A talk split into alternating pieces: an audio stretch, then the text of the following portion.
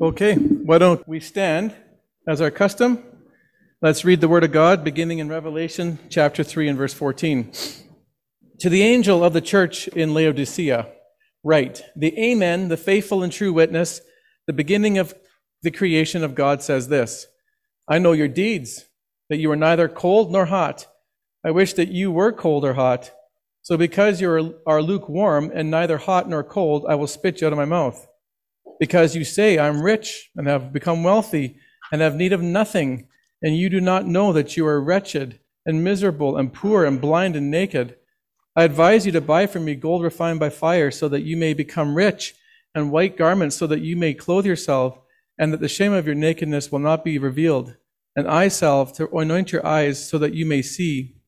Those whom I love, I reprove and discipline. Therefore, be zealous and repent. Behold, I stand at the door and knock, and if anyone hears my voice and opens the door, I will come into him, and I will dine with him, and he will be with me. He who overcomes, I will grant to him to sit down with me on my throne, as I am over as I also overcame and sat down with my Father on his throne. He who has an ear to hear, let him hear what the Spirit says to the churches. Please be seated.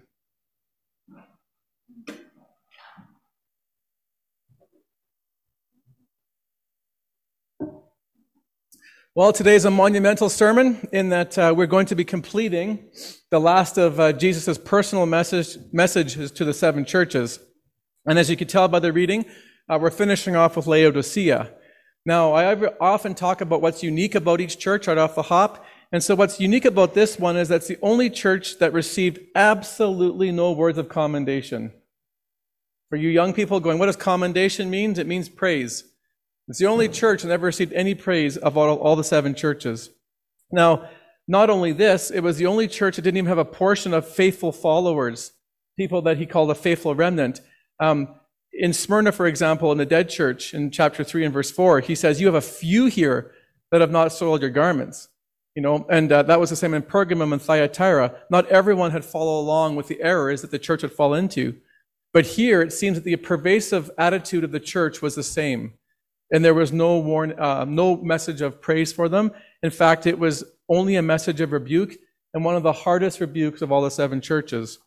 Uh, Jesus actually says he's uh, basically so frustrated with them that he wants to spit them out of his mouth. Now, don't think of hawk and a loogie when you think of that. Uh, spit in Greek is to puke. So he's basically saying this Laodicea, you make me sick. You make me want to vomit. So I think we better listen up because we do not want to be like the church in Laodicea.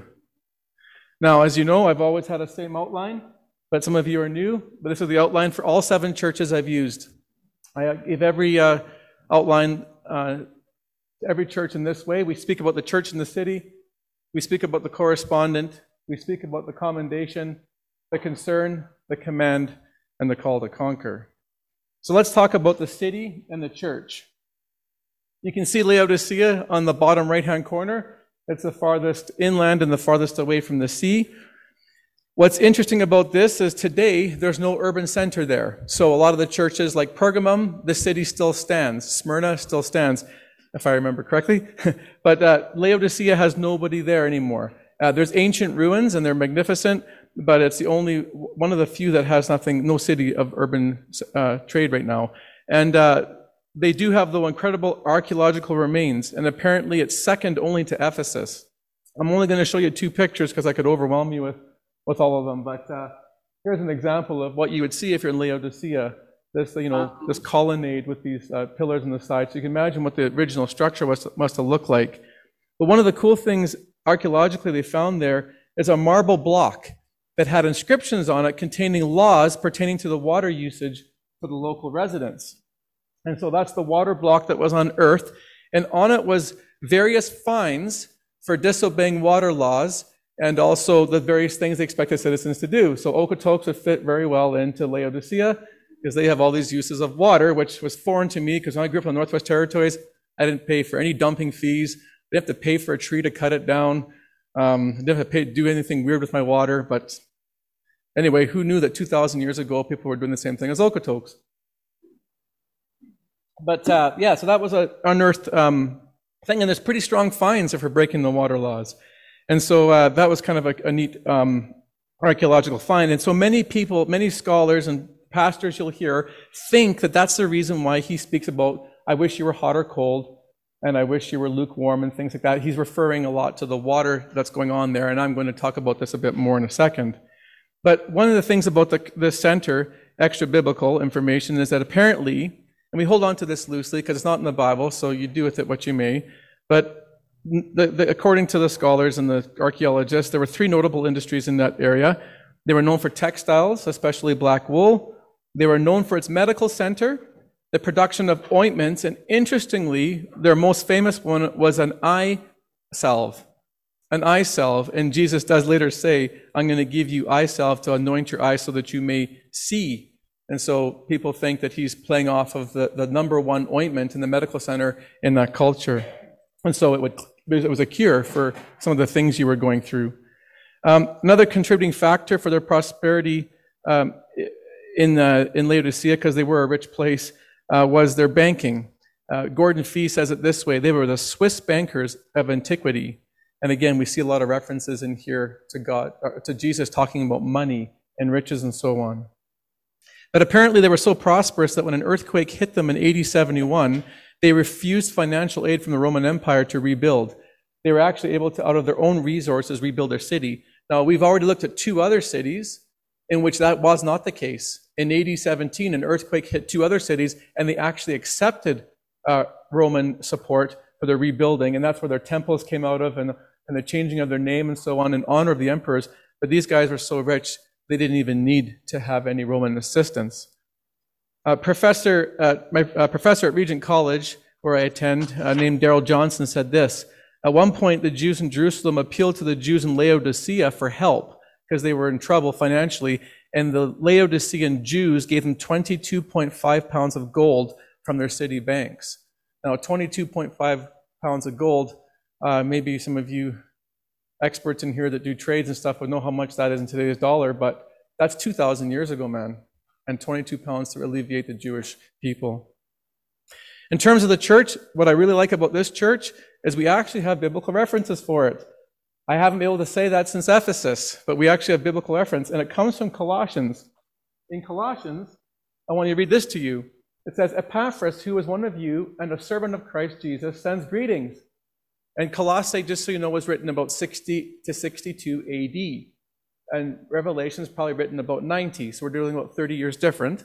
And he says, uh, he sends his greeting. He always wrestling in prayer for you that you may stand firm in all the will of God, mature and fully assured. I vouch for him that he's working hard for you and for those at Laodicea and Hierapolis.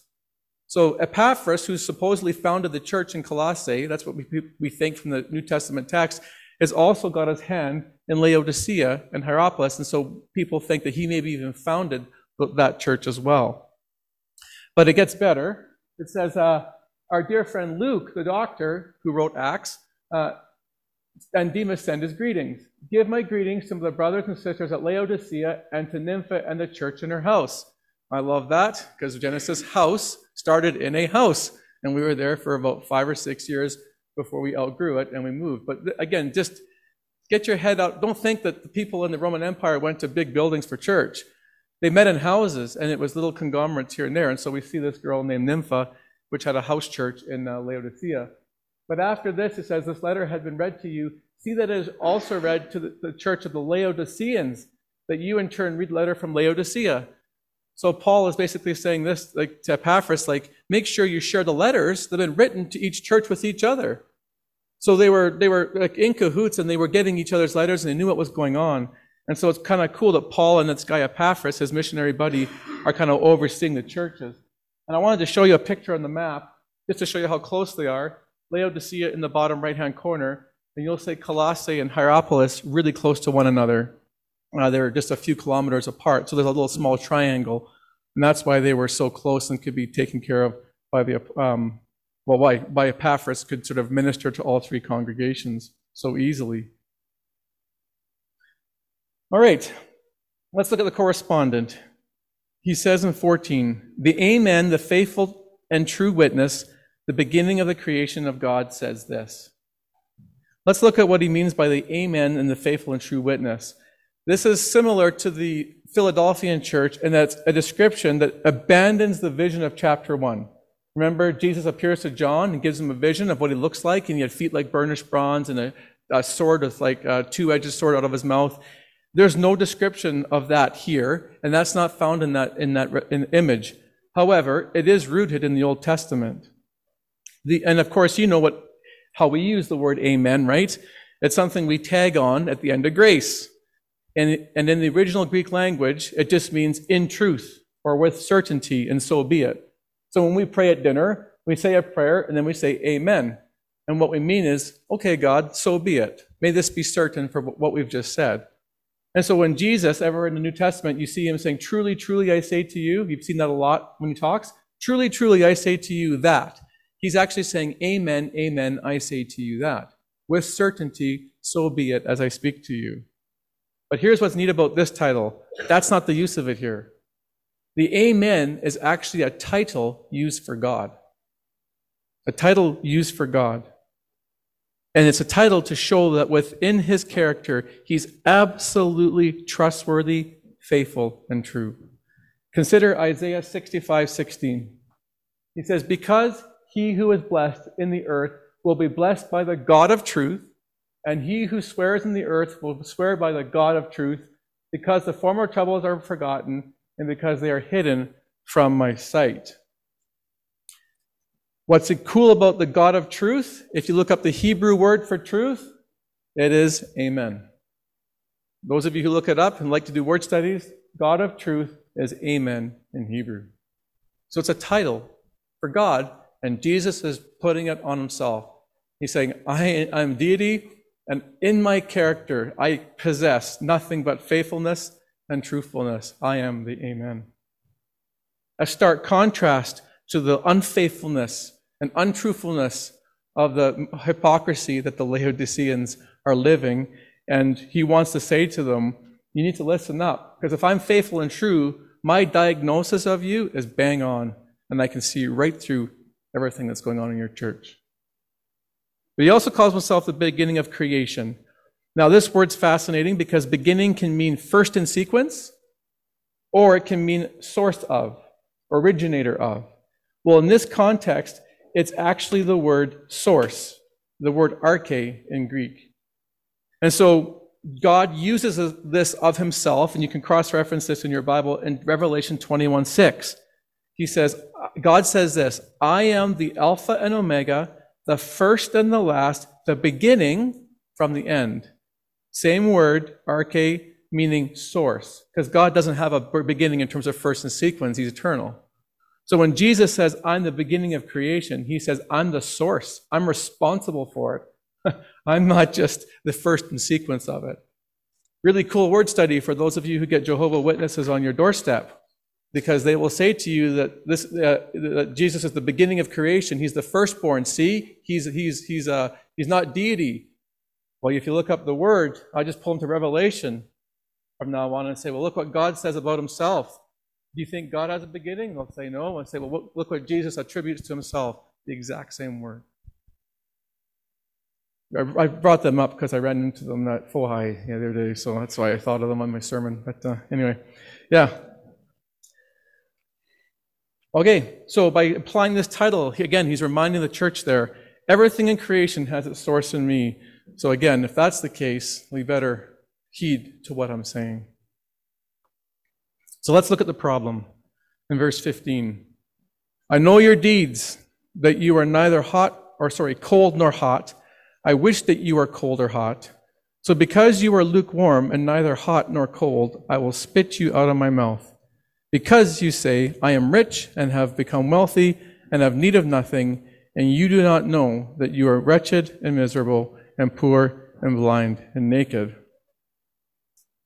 Before we get into the spiritual applications of what Jesus is saying here, I want to give you a heads up as to two possibilities of the context of why Jesus uses hot and cold and lukewarm language. And um, in Laodicea, which you could see back here again, it was close to Hierapolis and Colossae. Apparently, Hierapolis had hot springs there that were used for medicinal purposes, kind of like Fairmont in our, in our day.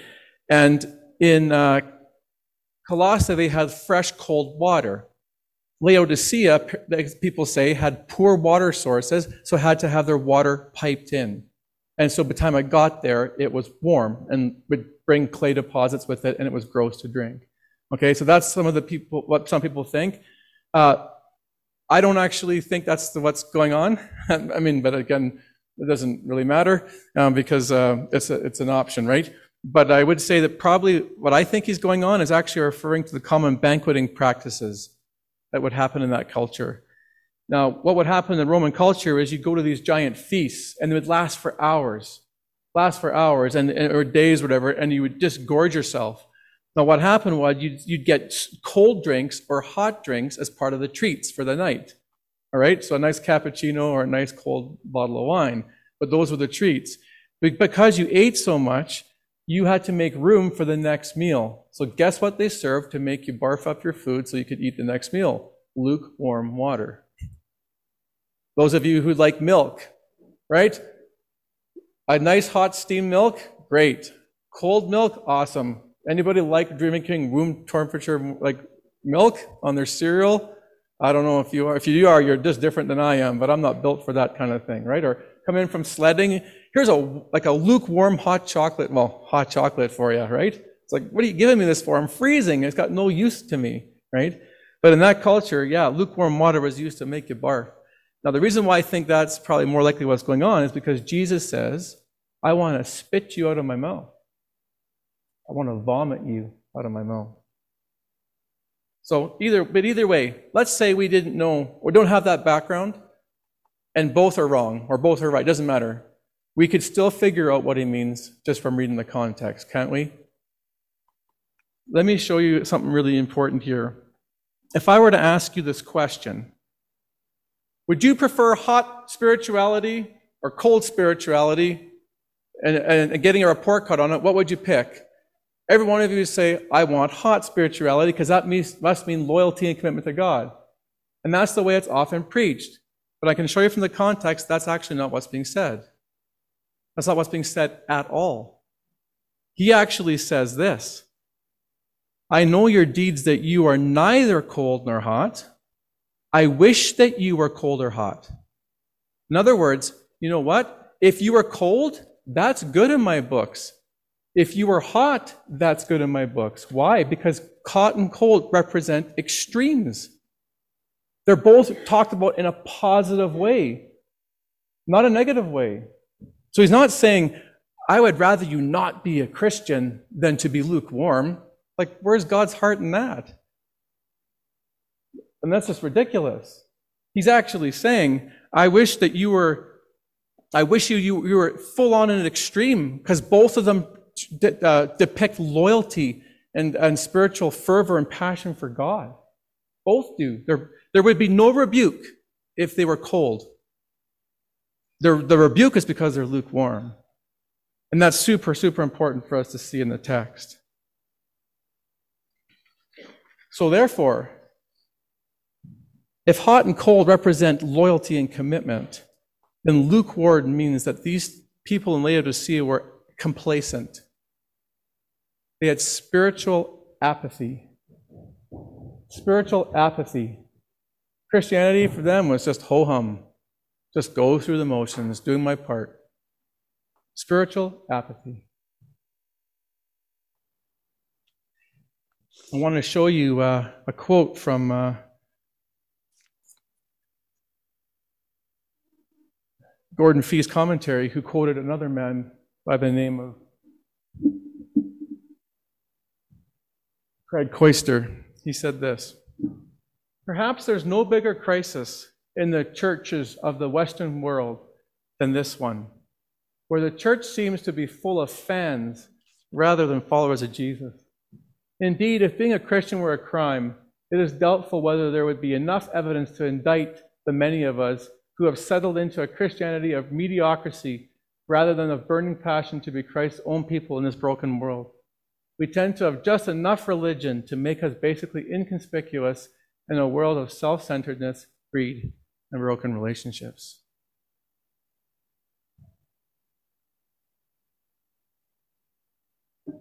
Question was what was contributing to this in Laodicea? Well, it was their affluence. Their affluence. Because you say, I'm rich and have become wealthy and have need of nothing, but you don't know that you're actually wretched and miserable and poor and blind and naked.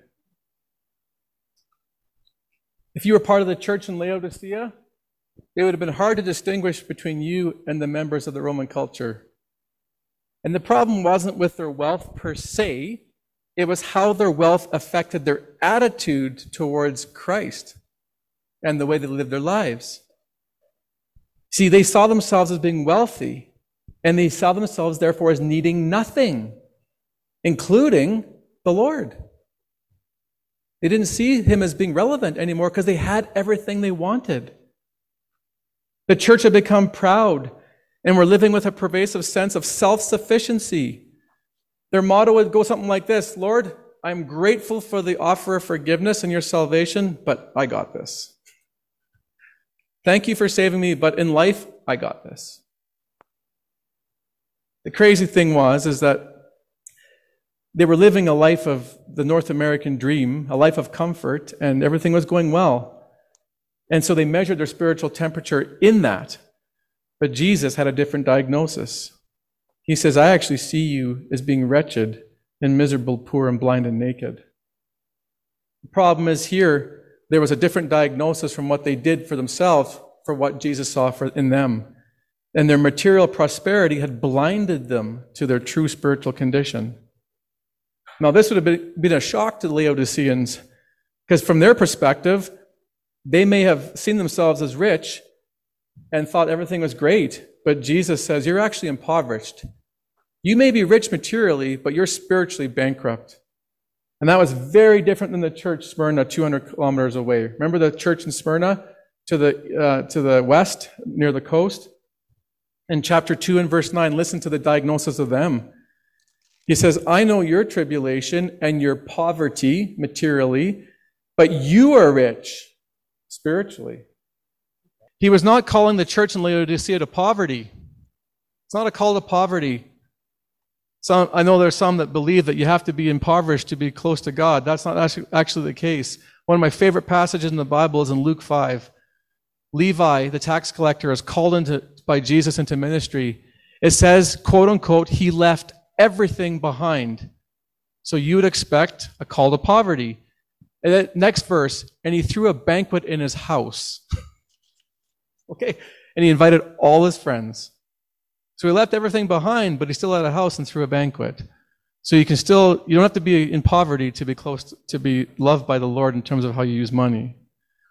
He also wasn't saying that rich people made him sick. King David was filthy rich. Abraham was filthy rich. Job was filthy rich. Mary, Martha, and Lazarus, who always put their house up to the disciples were wealthy. She poured a year's worth of perfume on his body to anoint him. In Ephesus, they were filthy rich. Ephesus was a rich church. All the teaching we're going to look at, we're going to look at a verse later, but a verse from 1 Timothy 6, um, there's tons about money and what to do with, with, as rich people with money. He also wasn't saying poor people made them happy. It's possible to be really poor and have no interest in the Lord Jesus Christ. So, what is he saying? What is he saying? He's basically saying this you have to be careful that wealth doesn't bring you to a place of self sufficiency. Wealth doesn't bring you to a place of self sufficiency where you say, Lord, I don't need you. I don't need anything. I got it all. And you seek to do life independent of Christ. Not only that, a, a place where your wealth makes you apathetic due to, your, to, due to all that you own and the comforts that you have. I never, there's a phrase that we throw around our house once in a while. It goes like this uh, The more you own, the more it owns you. The more you own, the more it owns you. Okay? So as you commu- accumulate things, it means that you have to put time into maintaining those things. Well, if, if there's things that you have to maintain and it's going to compete against certain things that the Lord wants you to do in terms of kingdom ministry, it's going to be a toss up and you're going to abandon what the Lord wants you to do. And so you have to be very careful when you own stuff because you have to learn how to balance still living out the Christian life and, and um, you know, maintaining and being a good steward of stuff, but also, uh, you know, not letting it control you and dominate you and putting your hope and value in it. And the New Testament's clear that money can be a, spir- a spiritual disadvantage. Having it can be a spiritual disadvantage and pose a great danger to our spiritual health.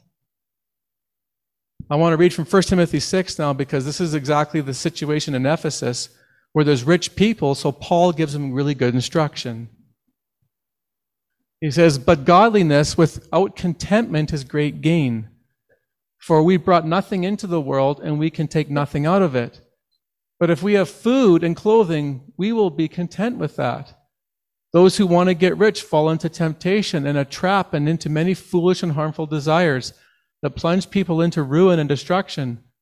For the love of money is a root of all kinds of evil. Some people eager for money have wandered away from the faith and pierced themselves with many griefs. Now, here's the key command those who are rich in this present world, and it's not going to be to get rid of your riches. he says, command those who are present in this world who are rich not to be arrogant or to put their hope in wealth. Don't worry, God, I need nothing, like Laodicea, including you, which is so uncertain, but to put your hope in God who richly provides us with everything for our enjoyment. Command them to be good, to be rich in good deeds, and to be generous and willing to share. Again, the, the big message is here where do you put your hope? Where do you put your trust? Bear, beware of the illusion that security of finances can give you. He says, put it in the Lord. Don't let our prosperity blind us to how much we need Christ. And that is the one good thing about COVID the last two years and I'm just speaking from a personal testimony. If I'm grateful to the Lord for one thing in this whole two years, is that it's like sort of woken me up to any potential of spiritual apathy in terms of like living for comfort and living for leisure and putting my hope in this world. You know? Like, I mean, I just heard that the grocery stores right now, because of everything going on, it's hard to get things like there's sold out of crisper chips and sold out of cereal and stuff. The shelves are empty. That's who, who would have thought of that? in North America. But if you live with that reality, maybe the Lord's Prayer becomes more of a reality for you when you remember remember the Lord's Prayer? Our Father who art in heaven, hallowed be thy name. Give us this day our daily bread. Not, honey, can you go to No Frills and get another loaf of bread? Okay, got this, Lord. Right? it's been awesome in terms of like really like for me personally i can't speak for you but me personally really prioritizing what's important what's important in psalm 49 i never uh, re- recognized this psalm before um, but it's a great one listen to this i condensed it to half of the of the psalm paraphrase but i love this Here, here's why you can't put your hope in riches and why you put it in the lord why should I fear when trouble comes, when enemies surround me? They trust in their wealth and boast of great riches, yet they cannot redeem themselves from death by paying a ransom to God. Redemption does not come so easily, for no one can ever pay enough to live forever and see the grave, right? You, I don't care if you're Donald Trump or Connor McDavid, you can't buy your freedom in terms of salvation. You can't buy your way into glory and being with God in heaven. You can't do it. No money can redeem you.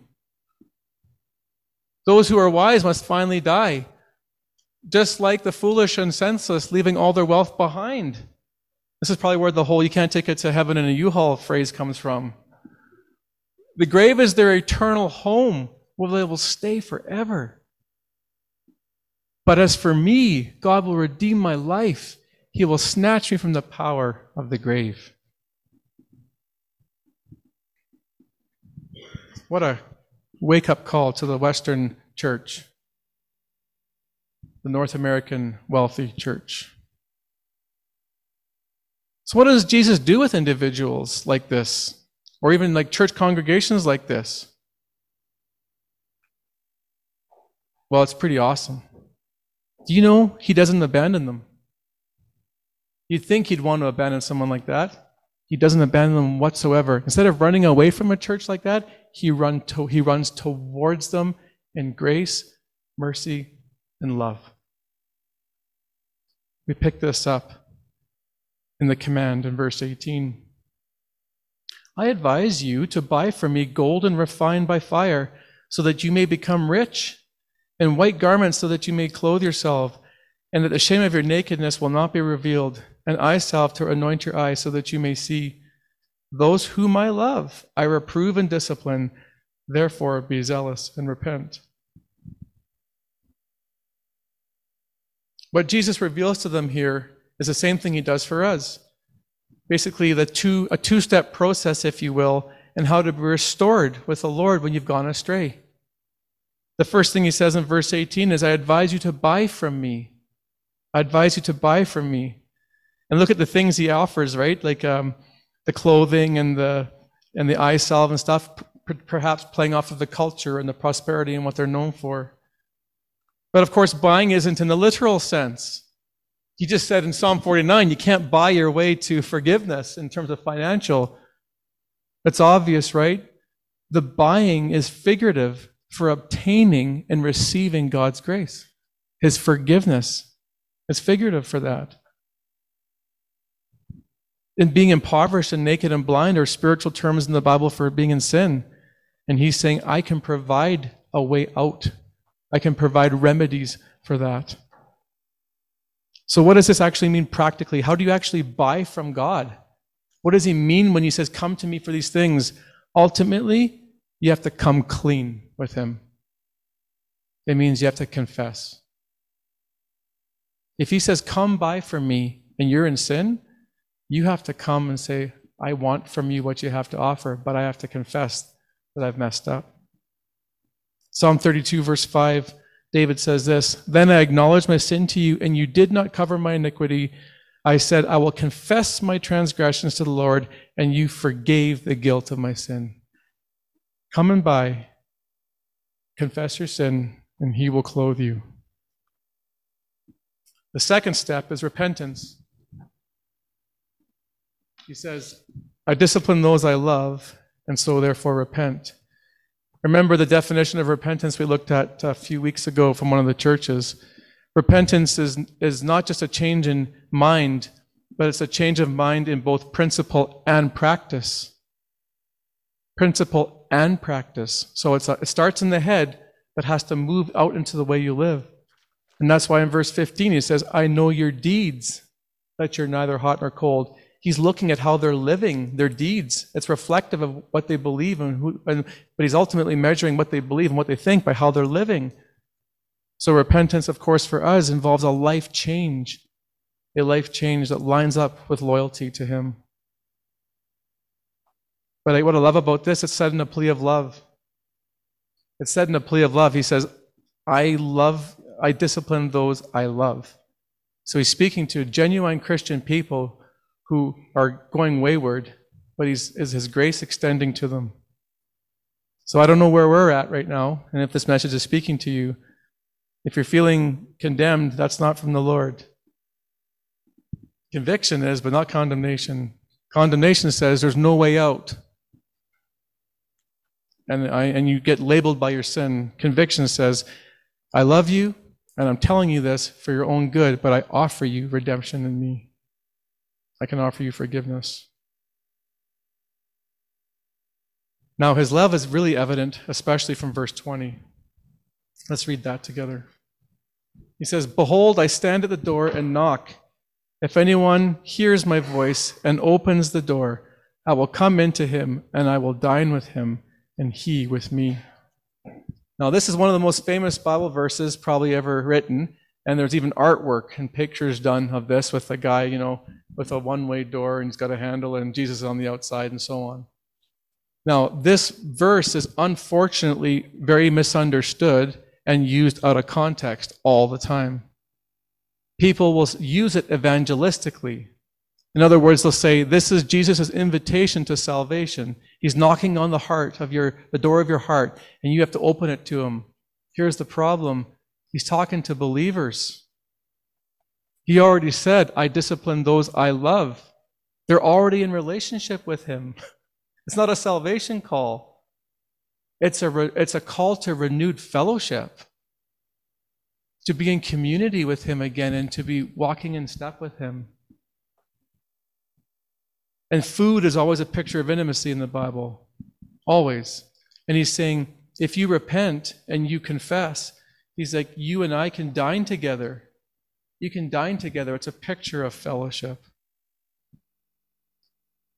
Really awesome picture here, right? Because the timing of the fellowship too is not a, it's not an eternal one.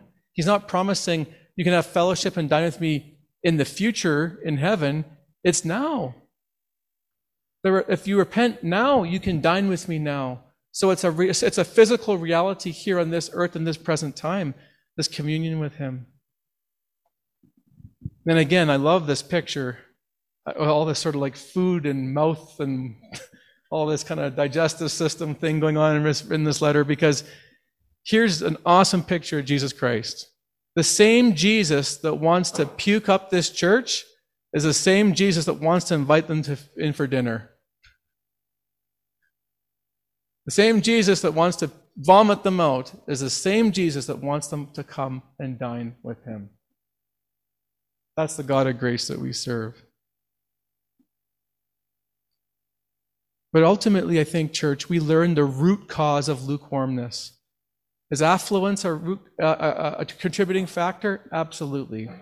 Absolutely. And, in their case, it was.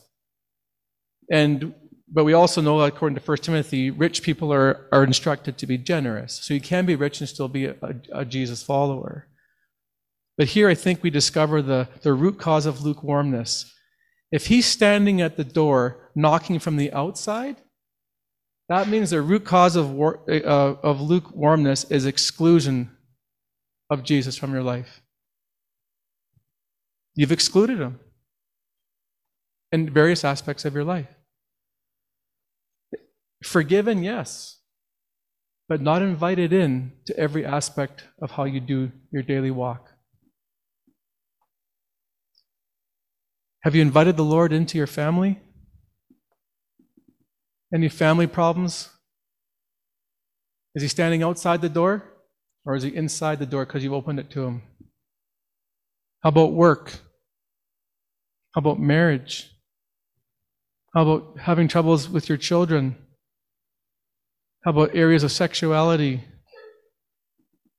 Maybe it has to do with church attendance, being in community.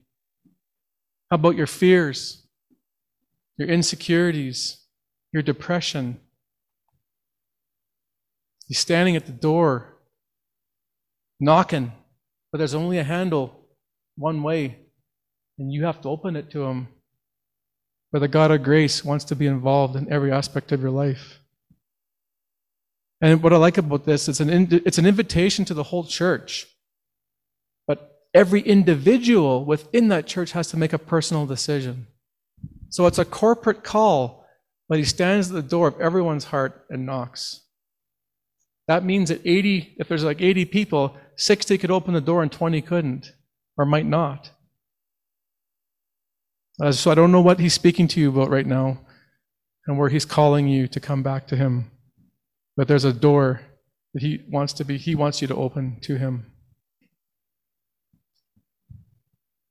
Now, if the Laodiceans conquer and overcome their lukewarmness, there's a promise of incredible reward. And we'll finish with the call to conquer. He who overcomes, I will grant to him to sit down with me on my throne. As I also overcame and sit down with his, sorry, as I sat down with my Father on his throne. He who has an ear, let him hear what the Spirit says to the churches. The throne, of course, is very obvious what it symbolizes. It's the place of a king, it's the place of royal honor. And this is going to become the dominant image of Revelation going on from now on. In chapter 4, we're going to be invited into heaven to the throne room of God where the world is praising him. That's where we're invited into, and revelation takes place now from the throne room of God from here to the rest of the book, or rest of the letter. Jesus is saying, if you overcome this lukewarmness and you become hot for me or cold for me, Like, in other words, become extremely loyal in everything I'm calling you to, I will give you this reward. You will get to sit with me in the place of highest honor. Sit with me in my throne beside me as I reign as king. But what I love even more, or just as, as strongly, is he says, you, if you overcome, you will co- overcome in the way that I also overcame and sat down with my Father. So when Jesus overcame the temptations of this world and went to the cross for us and died for sin and went to be with, with God, he says, You can share the same intimacy in heaven with me as I do with my Father. It's going to be absolutely identical in terms of what we're being offered there. What a tremendous picture of victory and something to hope for.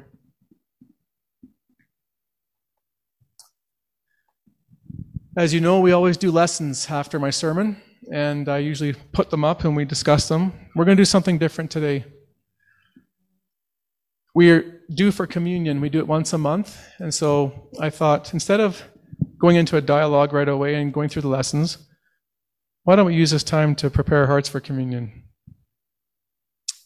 No communion message I could give would be more could prepare you more from, from what this has to say to the church. And I don't know what the Lord's been saying to you as I've been talking through this and where He's been encouraging you and where maybe He's been convicting you. But if you feel in any way you've been lukewarm in your faith, this is an opportunity for renewal. This is opportunity to commune with God and be in fellowship once again to a, great, a greater degree than you ever have been. And communion is a picture of that as remember his death and resurrection and what he did for us. And so what we're going to do is we're going to just spend some time, spend some time together as families. Anything we need to say to one another in confession, or we want a pri- private prayer with the Lord about our recommitment to Him, I'd ask you to do that. We give you thanks for your word. It is powerful and uh, transforming. May all of us, Lord, uh, not have a hard heart towards you and open the door for your grace and mercy to flow. Thank you for your offer of not only salvation, but your offer of fellowship. And we love you. In Christ's name, amen.